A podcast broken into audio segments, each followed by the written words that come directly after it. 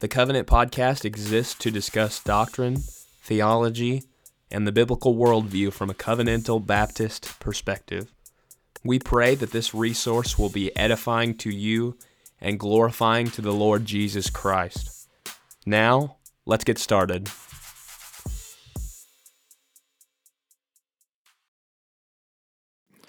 Welcome to the Covenant Podcast. Jimmy Johnson here. This episode is brought to you by our friends at Covenant Baptist Theological Seminary. Covenant Baptist Theological Seminary exists to provide ministerial training in the context of a confessional local church. They are, among other things, confessional, Baptist, affordable, and accessible. You can learn more about them and their recent accreditation with at cbtseminary.org, cbtseminary.org. This episode, we have the privilege of speaking with Dr. Tom Johnston, who is our special guest. Dr. Tom Johnston serves as the professor or as a professor of evangelism and as the director of Midwestern evangelistic teams. He was born in Paris, France, to missionary parents. He is married to Raschelle, and they have three children and four grandchildren. He has more grandchildren because his bio has been updated, so he has six grandchildren six grandchildren that he is proud of. So, welcome to the podcast, Dr. Johnston. Thank you, Jimmy. It's a great privilege to be here and appreciate you and your warm welcome. Yeah, so today we will be talking about evangelism. So, Dr. Johnston, to start us off, how would you define evangelism? Evangelism is, is a proclamation of the gospel of Jesus Christ mm-hmm. with the purpose of bringing men to Christ that they might repent and believe the good news. Mm-hmm. And and where would we find this in Scripture at? the amazing thing about the, the the concept of evangelism is that the verb in the Greek, the verb evangelizo, is found 55 times hmm. in the Greek New Testament. So there is a there is a, a body of, of context in which we can understand the what the verb means. And the best place I like to look to define evangelism is 1 Corinthians. I start with 1 Corinthians 15, and I'll, and I'll explain to you why. There's five uses of the verb evangelizo in Corinthians. There's 55 in the New Testament, like I mentioned before. Uh, 25 of those are off the pen of Luke, 10 in Luke, 15 in Acts, and then 22 or 23 are off the pen of Paul, depending if you ascribe Hebrews to Paul or not. There's two uses in Hebrews. So, um, looking at 1 Corinthians 15 1, we see that evangelism is distinguished from preaching, which is a general category. Evangelism is a distinct category that preaching of the gospel that leads to the first uh, to the first knowledge of, of, of Christ by which repentance and faith come out. So it's a it's a it's a distinct subcategory of preaching and here's what it says in 1 Corinthians 15 1 and 2. Right before it talks about the gospel, which we all know, verse 3 and 4. Very important verses on Jesus died, he was buried, he rose again. Well, right before then, we have verbs related to the reception of the gospel that explains how this gospel is received and adhered to and held, held fast to. Moreover, brethren, it says, I declare to you the gospel by which I evangelized you in which you which you received and which you stand by which you are saved, if you hold fast to the word by which I evangelized you, unless you believed in vain. So clearly, in that context, the word evangelize is is distinctly the first preaching by which salvation comes to the heart. So the Holy Spirit works in with and by the Word of God to break the heart, to show them this, to show us our sin, and that we repent and believe. So it's a it's a distinct subcategory of preaching, and in that case, from that verse right there, which is two uses, if you go then to verse chapter uh, 1 Corinthians 1, verse 17, we find something else, which is very interesting about the verb evangelize. Uh, Paul says, For Christ did not send me to baptize, but to evangelize, not with wisdom of words, lest the cross of Christ should be made uh, to no effect. So we have Paul raising evangelize, evangelizing above the ordinance of baptism as a priority in his, in his preaching, in his ministry. Very fascinating. Um, so we have evangelizing raised to a very high high status. That was why he was sent. And in church uh, yesterday, last night, I spoke on First Corinthians. I mean, uh, Luke four, where Jesus says, "I must evangelize other cities to other cities also." That's in Luke four forty three. For this purpose I was sent. And the word must is in the Greek, as you know, is di, die, dei, I must evangelize. Jesus is the only one that says that I, in, in the whole uh, New Testament. So, very, very powerful words. Then, la- lastly, in 1 Corinthians uh, 9 16, we read an, one more use that, that, that kind of uh, uh sets evangelizing apart from uh, the other, the more general, generic preaching, which is, by the way, why I think it's good to, to distinguish between the two. I think uh, Dr. Frederick in Kittel's word, word book of the New Testament says we have a poverty of language when it comes to preaching because Luther emphasized preaching so much that he took so many Greek words and he gave it the concept of preaching, whereas it's literally 15, 20, 30 words that are given that idea. So we have a poverty of language where we couldn't use evangelize and it would be it would have a distinct context for us to understand what it means mm. in hmm. our English. But we don't do that, and and um, I'm not talking about translations here, but listen to 1 Corinthians 9:16. If we put it in the first person, which is what it's in, we own it.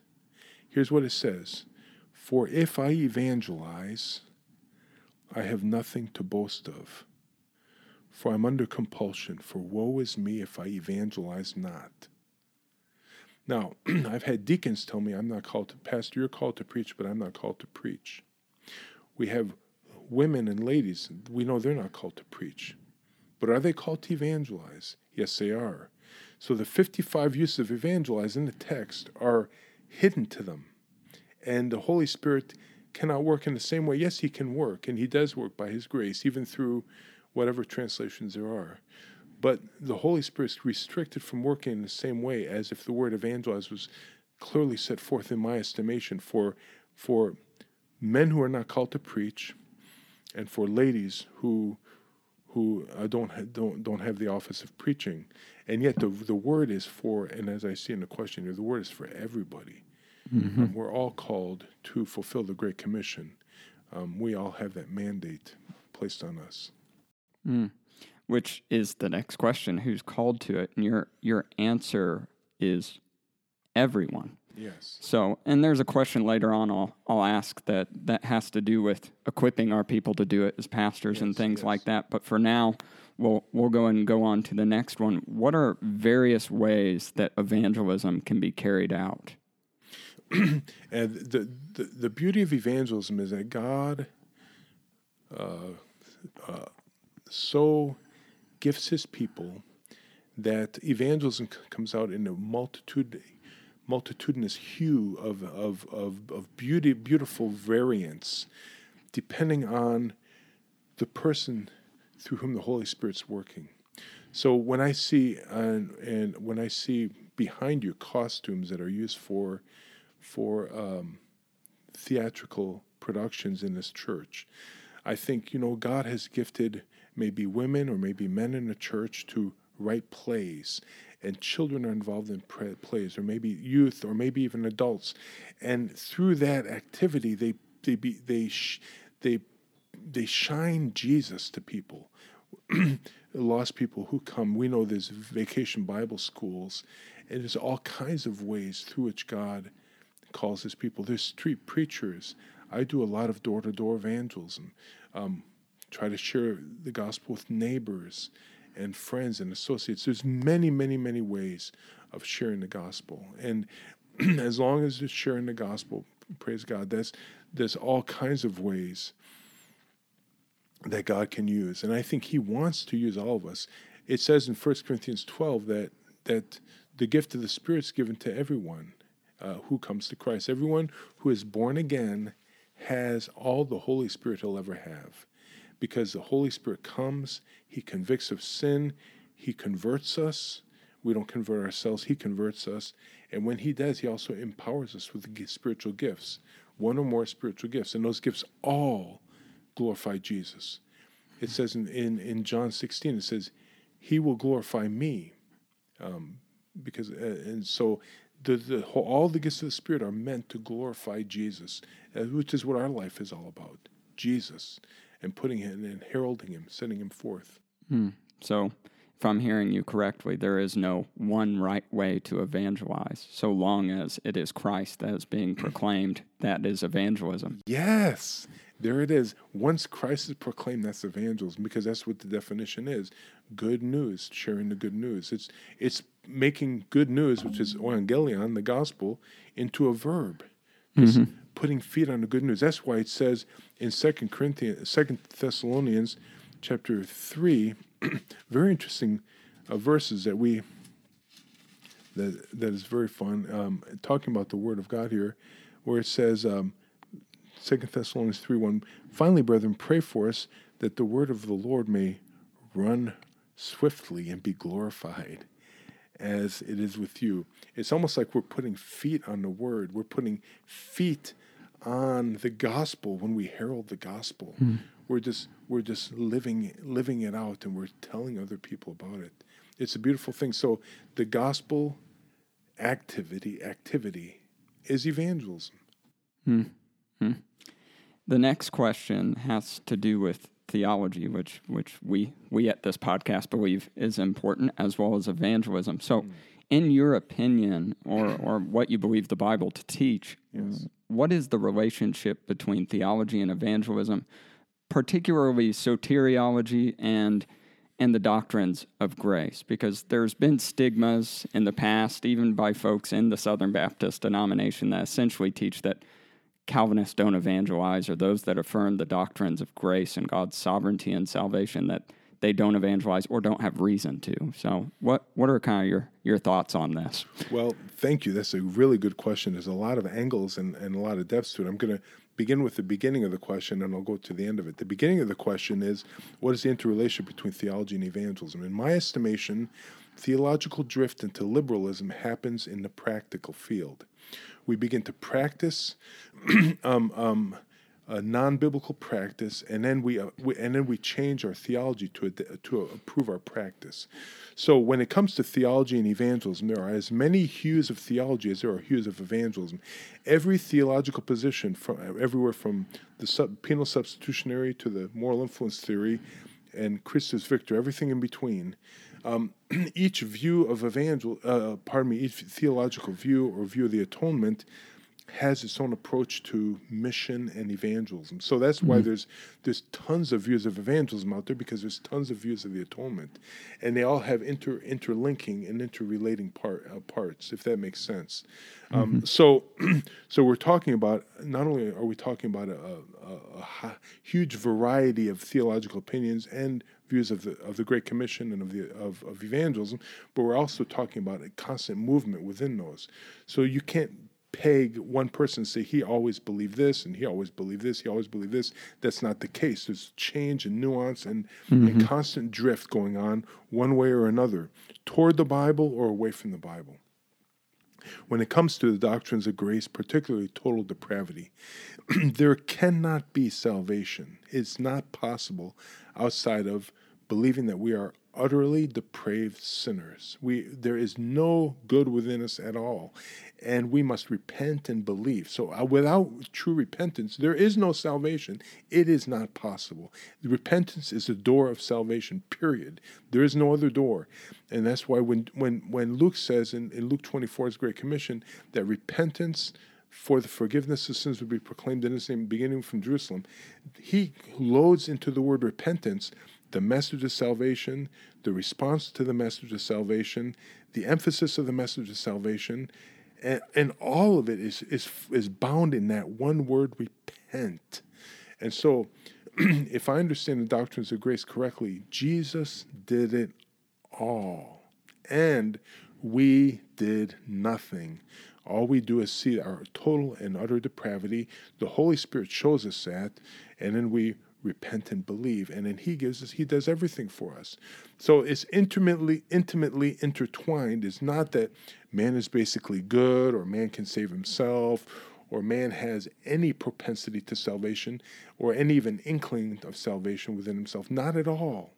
Hmm. And when it says in in Ecclesiastes three, he has he has set eternity in their hearts, which is often a, a, a verse that could be used for those on the other side, if I might say that, who would who would say that there's there's some spark of truth um, in man, or he, or in Romans two where it says his conscience, uh, even though those who who do not have the law um, have have the have a knowledge of the law uh, through their conscience. That's that's all. All that is is the fingerprint of God on the soul of man. It doesn't mean that man can save himself. We Mm-hmm. actually work together with God in evangelism, who's already declared in nature, and the heavens declare the glory of God, but also He's even declared within the heart of man. and so we cooperate with Him, but that doesn't that doesn't lend to man any part in his salvation. Salvation is totally and only from God. Scriptures alone, grace alone, faith alone, Christ alone, and am I missing one of the alones? To God's glory alone. To God's glory alone. And everybody said, Amen. Amen to that. Amen to that. And yeah, I mean, in regard to the Romans 2 passage, you can't read Romans 2 without Romans 1. They suppress the truth and unrighteousness. It's not that we are ignorant of who God is or God's law, it's that we, we hate him by nature. yes, yes. Um, the the next question is, and and I thank you for that answer. I think I think that was very appropriate. Is I, I read one of your articles that talked briefly about apologetics and evangelism. So, what is the relationship, by your estimation, of or between apologetics, the the practice of defending the gospel, um, and evangelism? Thank you. That's a very good question, Jimmy. The uh, um, in my estimation, uh, there's a, has to be a distinction made between the use of the the word apologe, uh, um, the verb apologeomai, and the word and the word apologia in the New Testament, and what is considered apologetics in today's parlance. Now, there's two there's two approaches even to the concept of apologetics. One is is trying to give a defense to lead people to Christ. another one another one is just trying to um, uh, philosophically show that the faith is the faith in Christ is superior to all of the uh, all of the spiritual religious systems in the world. So there's there's all these different approaches to apologetics. From a biblical standpoint, I wrote a paper on this just because I was trying to grab hold of it.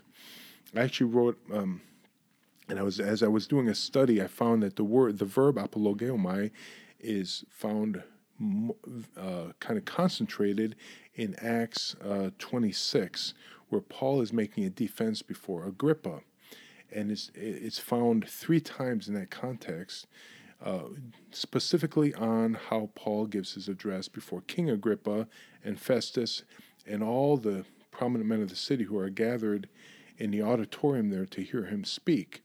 I think they were trying to make a mockery of him, actually, uh, and he, in in that context, had the privilege and opportunity of of sharing the gospel. So we find what is there any is there anything about apologetics in what Paul spoke in Acts twenty six, and the answer is really not uh, as what we consider apologetics in the contemporary time. It's really sharing the faith. so then, what was the role of apologetics from the study of the verb in the New Testament? Apologetics, in my estimation, is a subset of discipleship, teaching them to observe all things I've commanded you. And it's really uh, uh, very important for those who are new in the faith to be established in the Word. this would be what Jude was trying to do in Jude 3 when he says, uh, I, I'm, I'm writing to you uh, to in a defense of the faith, and and, so it's it's apologetics rather than being toward non-Christians, which is evangelism is for. Apologetics is really, in my estimation, more for Christians to help ground them in in the faith. And the two verbs in Acts used for for uh, for follow-up ministry is histemi, which is which is giving a a, a grounding, and then parakaleo, which is to exhort and hmm. encourage. And so, as we're doing that, after a person has been repented and believed and they've been saved, then they need to be taught to observe all things I command you. Then they need to be grounded in the faith.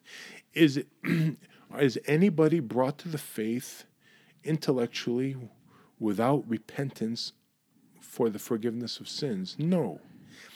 If if the intel, if the if the mind of the intellect is used not to show man man that that faith is more reasonable, but to show him that his sin is unreasonable, and that and that he has sinned against a holy God, and that he must repent and believe the good news. Remember the the the door to our faith is always repentance, always. It is never the rational mind and, and coming to understand that our faith is more reasonable than Buddhism, Sikhism, Hinduism, uh, uh, so forth, Zoroastrianism, whatever. No, um, the, the doorway is always repentance for the hmm. forgiveness of sins. If we forget that, I think we do a disservice to the cross because Jesus died for our sins. And there's sins of the mind and there's sins of the body, the, the sins of the eyes and, and the body. So we have to be, I think, I think apologetics, possibly in my estimation, has been used as a crowbar to move the evangelical church away from the verbal proclamation of the of the death and resurrection of Jesus, mm. the hmm. death of Jesus for our sins, and moved us into some kind of this spun us into this rational mind game where we're, we're beginning to think about panentheism and pantheism and and theism and and where we, we drop all our boundaries uh, healthy boundaries of denominational understanding of of soteriology and ecclesiology mm-hmm. for this broader purpose of moving into some theistic um, view of, of things. It's, mm. it's a, I, in my estimation, apologetics has sometimes been used for unfortunate purposes and mm. in an unfortunate way. I'm not going to go more into it than that, but but but may that be enough to, to give to wet the whistle of of hmm. possible uh, research topics. Yeah, and and I mean some approaches to apologetics in particular and, and what you seem to be talking about, it seems as if we are allowing the the unbelief to to dictate how we approach um, presenting the gospel to them, and, and God's the one being put on trial when really it it's the purpose of the Christian to to make this unbeliever or or to bring to the unbeliever's mind that they are the ones who are on trial, yes. and not God is not scrutable or, yes, or able yes. to be judged. Yes. So God is not on trial. And the other thing is, is that the the mind of man, the mental capacities of man, in my estimation, of lost man, are totally depraved. Um, I believe in total depravity. I don't believe that ma- that man's mental capacity is is uh, is uh, free from sin. that's why I'm glad that Ephesians 2 3 says the sins of the mind. Mm-hmm. Um, and so it clear, clearly uh, expresses that, that there are, that, that when depravity came, if we, if we separate man as body, mind, soul, and spirit, mind was not, mind has also been impacted by sin. And Satan seems to use the mind just like he went after the mind of Eve. He attacks the mind in a foremost way, and it's it's very arrogant and prideful of man to think that that somehow the rational uh, the rational thoughts of man are somehow immune from mm-hmm. uh, depravity, and because that's that's actually the first place. Yeah. I mean, sin has polluted us an entire Correct. aspect of Correct. of who we are. Um, here's another, uh, a more practical and less philosophical. Well, I guess it's philosophical too, but a little bit more practical on the side is how should success be measured in the work of evangelism? And in our consumeristic culture and stuff like that, um, we're always looking for how to measure success, and, and generally it's it's in in quantity, um, and and and we try to quantify what success is. So, how should we in local churches, pastors, members of local churches, those who go out and do the work of evangelism, uh, uh, what should our measure of success be, or is that even the right way to to think about it? Excellent question. Thank you, Jimmy. um, our I, in my estimation, are the, the our success is measured by faithfulness and obedience and integrity, and and it's not measured by uh, numbers or or those kind of uh, human measurements. Now, Jesus does say that the seed sown in the good soil, there's 30, 60, and 100 fold. And and he says a couple different ways in Matthew, Mark, Luke. So, there, so he has a measurement, um, and it looks like he measures a lifetime of activity and reproduction, 30, 60, and 100 fold. And um, and we do have numbers of, of those that are baptized and those that uh, that are that join the church in Acts. We have three thousand in Acts two, in Acts five, I, th- I think it is. We have five thousand. We do have numbers so that that there is there is some uh, some um, numerical um, uh, concepts that are given to us, quantification that happens in the book of Acts. nevertheless, in, in Acts 16, where, where we have Paul um, going to Philippi and being called uh, by the Macedonian call to, to go up to Macedonia and help them, help us, we have here a, a signal of obedience. We have, we have Jesus closing the door, the Holy Spirit closing the door to Asia, close, closing the door to Bithynia, closing this door, closing that door, and opening doors. And and in that in that in that way, He guides us not by numbers or by or by, but He guides us by His Holy Spirit in a, in an amazing way. I'm thinking of of Philip, the the great evangelist, who left a thriving. Uh, um, citywide revival in Samaria and went to the desert road to speak to the Ethiopian eunuch. And and I think we have to we have to understand that we shouldn't be driven by numbers. In my early ministry, I felt I was a terrible pastor because my church didn't go from 60 to 600 to 6,000 in six years. and I saw that I had, I had fallen into this, I think, uh, idea of quantifying a successful ministry. And I was depressed because my church stayed at 120 for three years, my rural church in Manitoba. And first of all, it wasn't my church; it's Christ Church.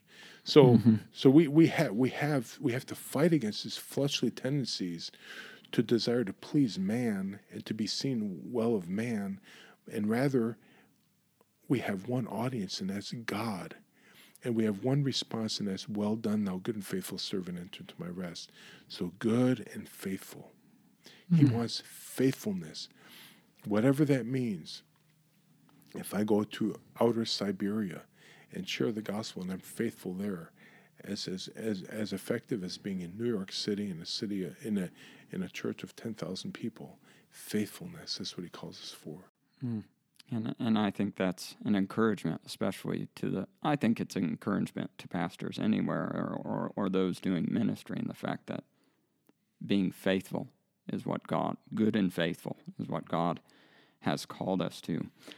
When I've talked about evangelism or missions, uh, mainly with laity, but even even some ministerial students when I was in Bible college, they'll they'll sometimes say things like, "They aren't called to evangelism. They aren't gifted for it. They just aren't good at talking, or they aren't knowledgeable enough."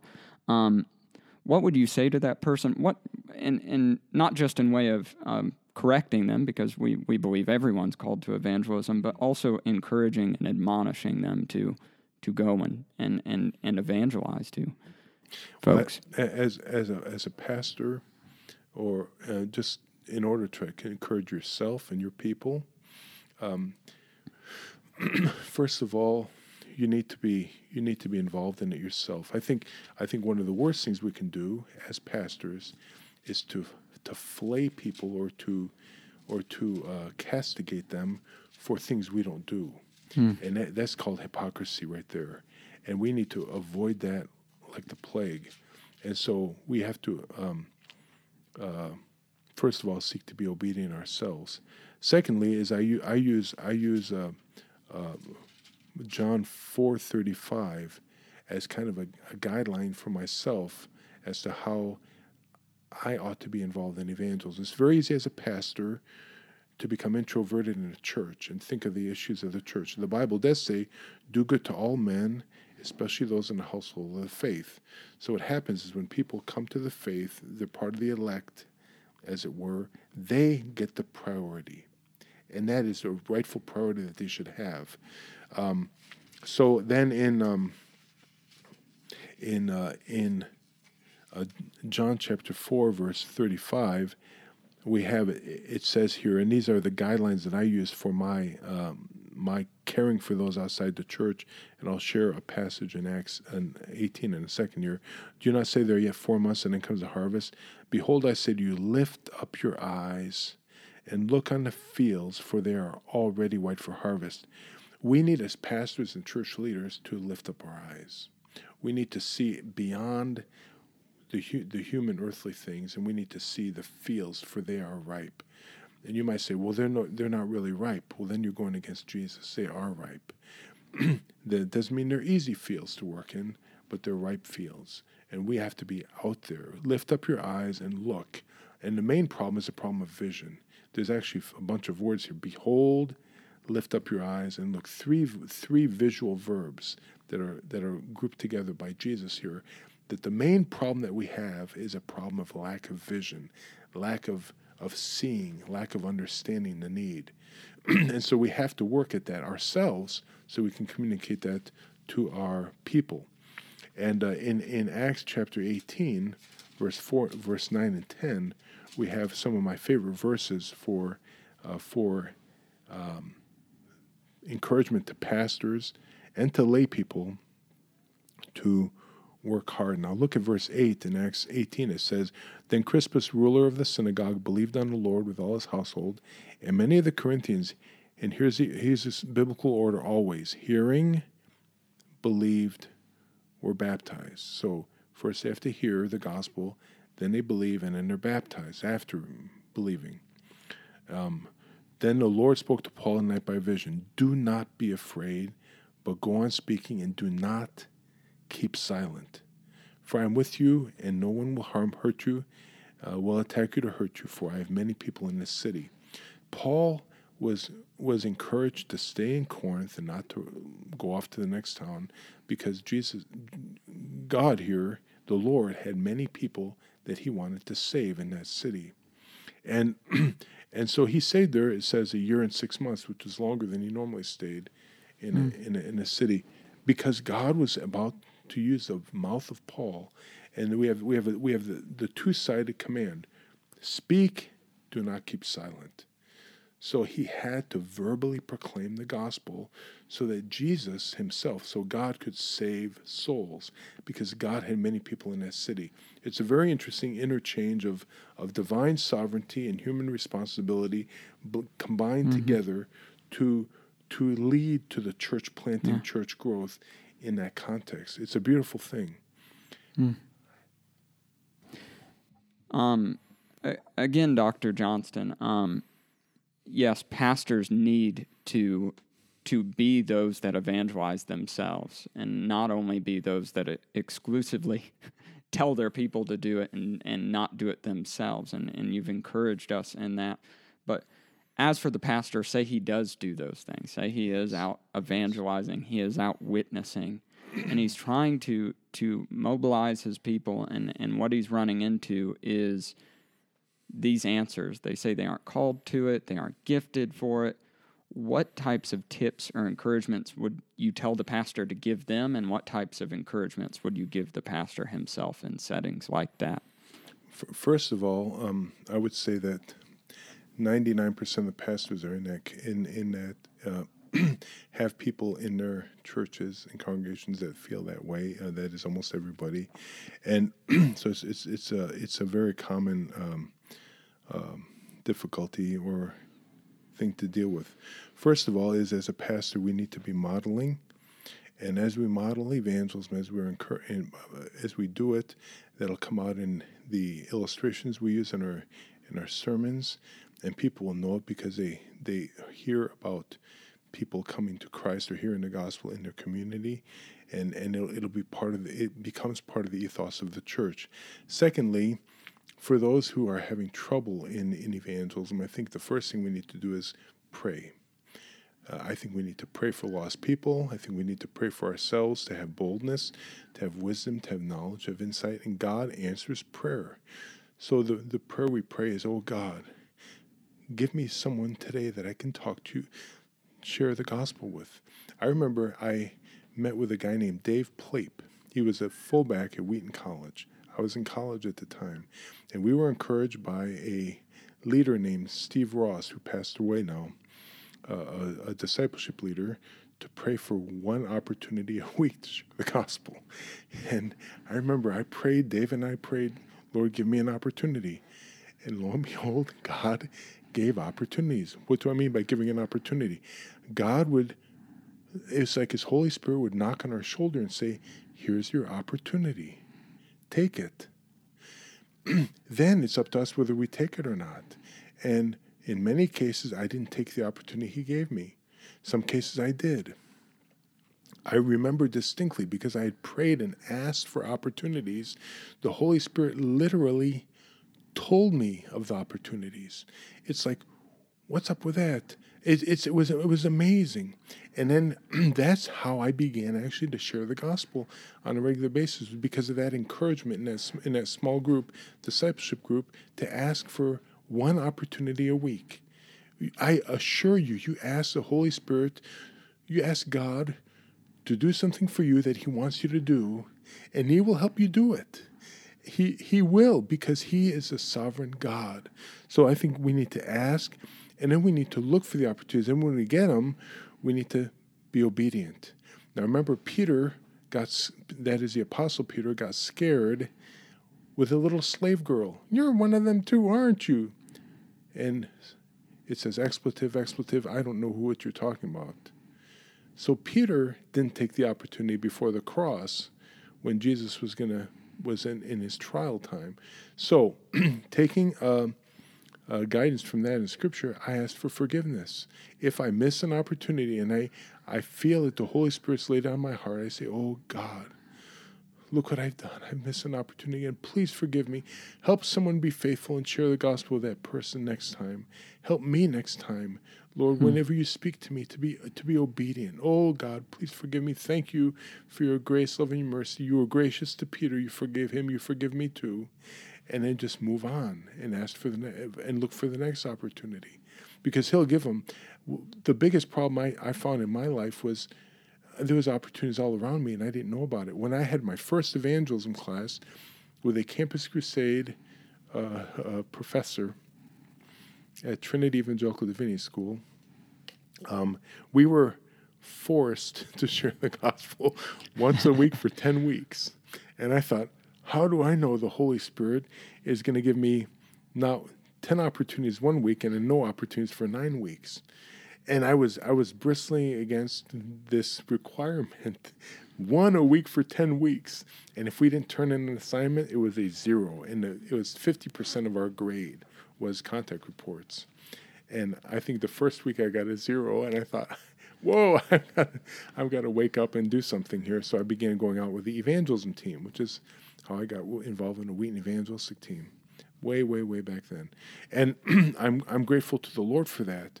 But what I found, because of that requirement, is that not only was there once a week opportunities, there was multiple times a day that I had opportunities to share the gospel, but I didn't see them. I didn't have the vision of that of the John 4:35. I had never lifted up my eyes and seen and beheld. I didn't know. I'm at a grocery store in line at a grocery store and I'm or I'm I'm at the gas station or I'm here or there or talking to a neighbor. All kinds of opportunities all around me, but I, I never saw them as opportunities. So that that th- this is this is a whole.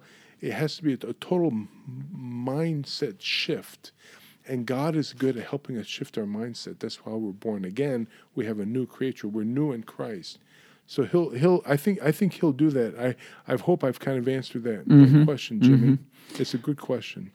Um, here's a more personal question for you. Who who are some people present or past who have influenced your theology and and your practice of evangelism? And then the second part is there any historical Baptist or anything like that, like like Fuller or Carey that you've read that have, that have kind of sparked some influence? Um, thank you. That's a very good question. Um, I had the privilege and honor of growing up in a Christian home where my father was a uh, actually the president of a seminary in Tyndale Theological Seminary, and he was a professor of evangelism at Trinity for 20 years, a missionary in France. So I grew up in a very unusual context. Let me give you, let me kind of try to share how how what I mean by that. I was in Wheaton in a historical theology class, and we had earned, learned eight views of the Holy Spirit or the Trinity, and none of them sounded right to me. So I remember calling home at night. This was 1981. I called home. I said, Dad, I said, we've heard eight views of the Trinity, and none of them sound right. What do you think? He says, Tommy, read John 14 and John 16, and you will see Tertullian, Tertullian and Hippolytus' economic trinity explained there. now, that was literally what my dad told me. I was maybe 20 at the, at the time, 20 years old. Not many people have fathers who will be able to say that to their to their children who are struggling through what I would say the professor that I had at the time was a uh, um, a touch and go moderate professor. Actually, he was neo Orthodox, and uh, not a great class, but a good class in many ways. So I read John 14 and 16, and I saw the economic trinity of Tertullian and Hippolytus, and it it caused my anxious mind to calm down. So, if the greatest personal, uh, um, the greatest person that had an impact in my life is literally my father, hmm. Arthur Paul Johnston. He died in 2009. He's no longer with us. So I'm I'm tremendously thankful for him. In fact, my class notes began because he had me teach his class when he couldn't teach one time. It was on on um, uh, a missions class, theology of missions and evangelism. So I I am totally even indebted. All my my 1,300, 1,400 pages of notes on evangelism are many of them are just started from where he had you know three or four pages for his class in theology of missions and evangelism, and so I just kind of it grew from that. So I I am totally grateful uh, for my father. In terms of Baptist um, theologians, I remember reading William Carey's um, a book on uh, what is it? Uh, the Inquiry. Inquiry. And, um, yeah. What, no, pardon me. It was Hudson Taylor. Hudson Taylor. Baptist. Okay. okay. Sorry. Oh, that's I read, fine. I read Hudson Taylor's Call to Missions. When I, w- I had been involved in evangelism, I had missions in the spring uh, the next year. And basically, what it said was, You mean Jesus died on a, at least what I took from it, you mean Jesus died on a cross for your sins? and you're not willing to go to China to be a missionary for him. thinking, whoa. And and the Holy Spirit laid on my heart at that time, reading this old writing from, you know, the 1800s, 1890s, your albums, your music. And I threw out all my music, my ungodly music. And unfortunately, I had spent money on it and I threw it in a garbage can. And I asked God to cleanse my mind so that my mind could be given over to His Word and thoughts about Him and not thoughts about what the Rolling Stones say or what the Lynyrd Skynyrd says or what, um, you know, Pink Floyd says uh, all the all the things that were running through my mind that were not not at all for him. I said, I don't even want to know their names. I just named some names. I don't even want to know their names. I want Jesus. I want His Word. I want His. I want the w- Scripture to be in my mind, not that junk. So these th- these are things that were formative for me, totally transformed me. And it was after that that housewarming for the Word of God that I began involved in evangelism. It was really I needed I had that I had that stronghold of Satan in my mind that was holding me back. And it might be different things for different people. I'm sure it is. Because he is God deals with us differently in different ways. But it was after that time that I began to be involved in street evangelism downtown Chicago at the Water Tower Place, later at Rush and Oak, preaching on the street, handing out tracts, telling people about Jesus, leading people to Christ, seeing tears come down their face, hear, having been sworn at and, and mocked, all all of it for the for the glory of God, and just um, amazing uh, what what the Holy Spirit did uh, did mm. in my life at the time. But I had to I had to shed some things in my life, and that's what Hudson Taylor taught me. And I know it's not he's not in this case. That's fine. He's not he's not a Baptist theologian. And then my the influence of my father, I'll just have to say, is is, is just overwhelming, and I'm grateful for it because I, because um, I, I I've, he he taught me to test everything by scriptures and the script and that's what I've tried to do and I know that I'm a fallible human being and that God is an infinite God who's actually revealed himself through words on a page. In fact, the words are alive. The words are equally or more alive than we are, in hmm. my estimation. Words on a page, how can that be? It's impossible. No, it's not. It's possible with God. And He makes His words alive. So they're living and active in the world today. I think I think that's what that's the, the hmm. only spiritual activity in the world today is God working in with and by his word through the Holy Spirit. That's what that's what's alive in the world today. Yeah, and I mean, let that be a note to those that are fathers.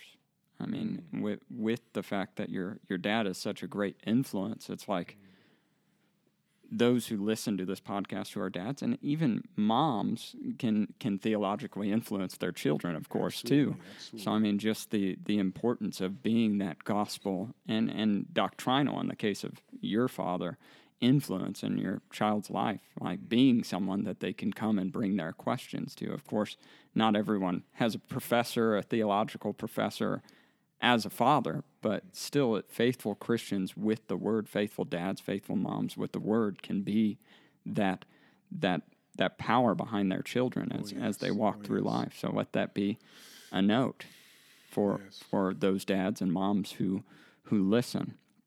Um, so first of all, where where can people find some resources that you have produced, and then secondly, what are some other resources that you would recommend outside of your your own? Thank you. That's a really good question. Um, first of all, my resources are at evangelizology.org. There's actually four different web web names that go to the same place. It might be easier because of the co- complexity of the word evangelizology, which is basically just evangelize, and then you think of biology, you just take take out the bi and you put ology at the end of it. Evangelizology.org. I have all my materials for free up there. As much as I can put up there, I put it for free. and um, freely you've given, freely you've received, freely give. That's my my goal. Plus, I know people from other parts of the world uh, that may not be able to access literature like we can here uh, in America. Hell, Lord willing, can have access to that. The the the the book, the highest book, is the Word of God. Get a good translation of the Word.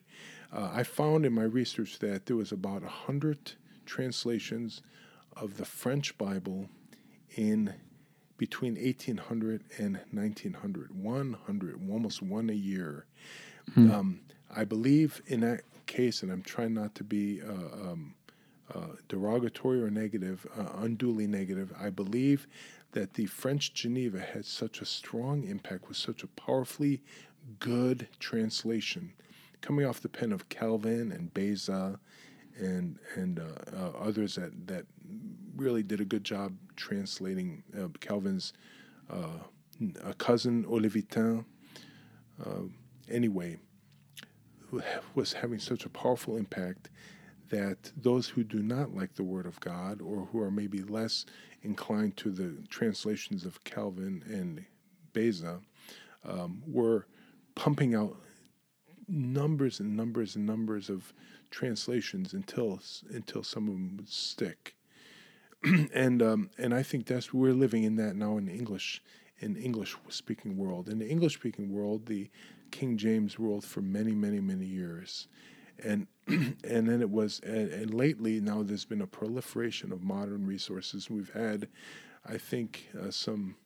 Um, I want to get off on this too much, but we've had some uh, some shift in our thinking as to translation. So, I think get a good translation of the Bible, and it is your primary source for knowledge of evangelism um, in every way, shape, and form. In fact, not only is it the source, it's a standard and it's a judge of all other sources. Hmm. So there is no other source that can match with the Word of God. Everything is judged by the Word, Mhm. and so so that that's the highest source. Um, books like Spurgeon's uh, "The Soul Winner" is phenomenal, f- especially for preachers of the Word. It's very it's very oriented toward public preaching and and uh, in a, as a pastor. And so, if you're not a, a public preacher, um, you may find it less uh, less helpful for you. Um, in in which case, there's good books on personal evangelism that that can be uh, that can be read. Uh, other than books I've put, out. I actually haven't put out very many practical resources. I'm so much so involved in the Word of God. I the book I read, the book I wrote, consumed, is again trying to get back to verbs in the Word of God Hmm. that guide us in our practice of evangelism. Being born in France and being aware of many ways of doing church, many ways of doing ministry, and also how cultural and contextual some of those are. I've um, I've uh, I've shunned uh, forcing people to use particular methodologies other than the Roman road, which there's actually various views of the Roman road too. Mhm. And so, uh, so once again, we, once again, we go back uh, to the Word of God. There are some, there are some good practical um, uh, books on evangelism, and I and I, I recommend, I recommend to you, even though I'm not giving you any names right now. Um, Okay. I don't have a bibliography in front of me here Mm. um, of particular. That is fine. That is fine. Maybe we'll we'll link some. I, I know of Tell the Truth is one that I read Yes. I read in seminary that Bruce was very good. Yep. Mm-hmm. Yep. That was a very a very good book and insightful on that. So I'll put a link to that one as well as a Praise link God. to your website where they can find your resources and your studies in the Word of God. The the final question is really an open ended question for you. What are some final words of encouragement you'd like to give our listeners, particularly in, in the venue of evangelism? Excellent question. Thank you, Jimmy. The the more you grow and fall in love with Jesus, the more you'll fall in love with what he wants you to do. And so I would just say fall in love with Jesus. Fall in love with his words. As you do, you'll fall in love with what he wants you to do and you'll be guided by him. And and that's my final my final word is fall in love with Jesus. Keep falling in love with him. Spend time with him. Make him the most important thing in your life. Love him above everything else. And and he will help you he will help everything else fall into place in your life including evangelism. He will do that. He's faithful. He's worthy of it all. So that's my final encouragement. Thank you my brother Jimmy. Thank you, Dr. Johnston, for coming on to the Covenant podcast with us and, and discussing evangelism. You check out our sponsors at Covenant Baptist Theological Seminary. They have recently been accredited, so so check them out at cbtseminary.org. And again, we just thank you for coming on and, and sharing all this with us, Dr. Johnston. Oh, you're welcome, Jimmy. It's a great privilege and honor. Thank you for all that you do. Thank you for listening to the Covenant Podcast.